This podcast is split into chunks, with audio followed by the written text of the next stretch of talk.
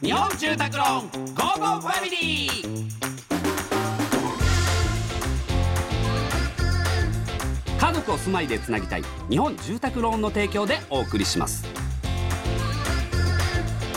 こんにちはチョコレートプラネットスターダーです松尾ですこの時間は家族のほっこりした話からちょっと変わった家族の話まで皆さんの家族エピソードを紹介していきますはいそれでは早速紹介していきましょおう願いしますラジオネームたまこ焼き35歳さんですねはい私の家族エピソードは旦那の話です普段は私の手料理も無口で食べるしせっかく作った料理にまずお醤油かけるしそんなぶっきらぼうの旦那がその日は何かもじもじしているので聞いたら娘と選んだんだと言って花束をくれたんですほうその日は母の日で私のために花束を買ってくれたんです、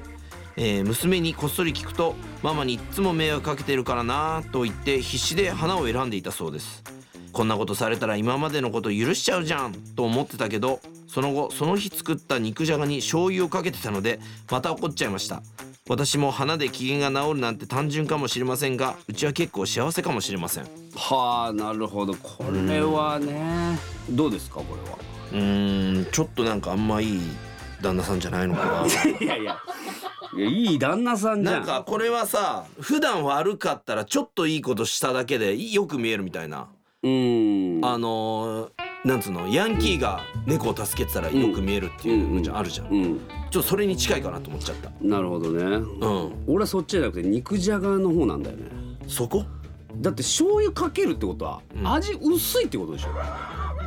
もちろんそのありがとうございますですよ作ってもらって、ありがとうございますなんですけどいやこんな醤油かけてんなら濃くしてあげてよって思うのよちょっとほんで子供さんいるからその子供に合わせて作ってますって言うんなら、じゃあかけさせてあげてよって思うねいいじゃんそれぐらいそっちいねやよくないじゃあ俺もかけるタイプなのよこれだから旦那さんも作ってくれてありがとうございますと、うんただこれちょっと薄いのでお醤油かけてもいいですかとで、醤油かけるのに関してはもうそれはもう許してあげてほしいうんそれ言う言うちょっと薄いなとかうーんもう言う言うじゃあ例えば、うん奥さんには言うわけじゃんうんお店に行って出てきた肉じゃががうん薄かったら、お店の人に は 言うよ 言うだろ別に